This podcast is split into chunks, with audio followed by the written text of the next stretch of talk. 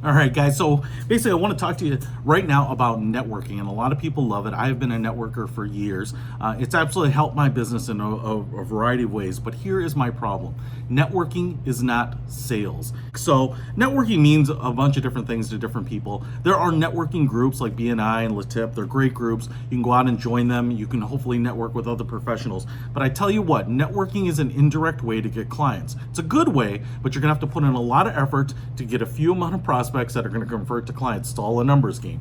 What you can do is circumvent that whole networking layer and just go straight to clients. It's called prospecting. And then when I started in this business, uh, we could actually cold call people. So that's how old I am. But what you need to do is you need to be talking to people who you might be able to work with and asking them to pony up some money to work with you. You need to be creating your value proposition, explaining what you do, um, exploring their needs, and figuring out if you're going to fit. And then you need to be asking them to work with you.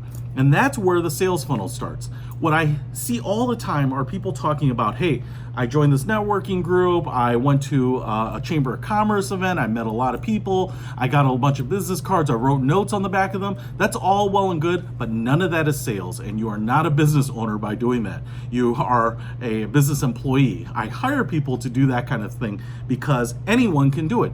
And in fact, it's very low risk and very low obligation because all I need you to do is go out and introduce yourself to people. That's easy, right? But making the sale is harder. And if you think that just by networking you're going to get clients, you may get the odd one in every now and then. But I tell you what, if you go to a networking mixer, meet 200 people, I bet in the financial coaching world, you probably won't get any referrals. And if you do, we're talking single digits. I tell you what, if you spent a day or an hour or even a few minutes talking directly to one or two prospects that day, you can convert far more. So here's my example is that you could probably join BNI and uh, go to the networking breakfast every week for six months. And if you don't have a client, you should probably quit, to be really honest at that point. But if you do get one uh, client out of maybe a couple of referrals, then you think you're probably doing okay. And it's probably a good use of that 7 to 8 a.m. Uh, every Tuesday morning or whenever it is. But I tell you what, if you are investing six months of effort for one client, that is a bad ROI. And you need to be focusing on getting in front of more people and asking them to convert and become your clients.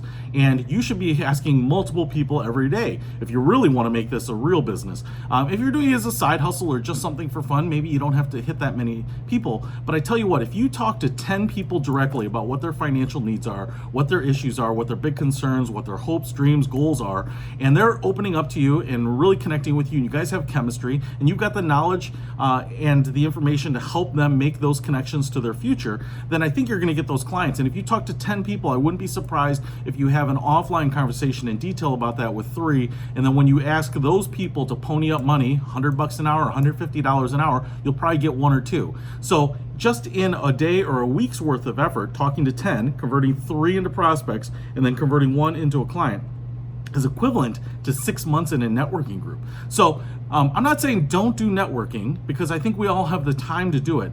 But if you're doing networking thinking that's going to lead to your sales, I think you're being deluded. You're avoiding the uh, process of going through the sales uh, because I don't know, you're scared of it. Maybe you don't want to do it. I get that a lot of people, especially coaches, they want to be more passive and consultative, uh, and they don't want to do heavy, pushy sales. You know, they think that that's going to turn people off. Well, that's how things get done, and you really need to be able to offer that to them. Now, if you're satisfying a need and they think, hey, this is someone who's going to help me connect to my goals, then it's not going to feel salesy at all. It's just going to feel like, hey, it's going to click. They're going to be like, I want to get out of debt. I'm looking for strategies. I'm I've kind of done this and this and this, and things are working, but I'm really looking for something to take me to the next level. And you might say, Hey, I've got some ideas, and here's the strategy, and you might want to share that. I'll tell you all the information's out there. What they really want is someone that they trust and connect with, and and will uh, work with, and even pay to work with.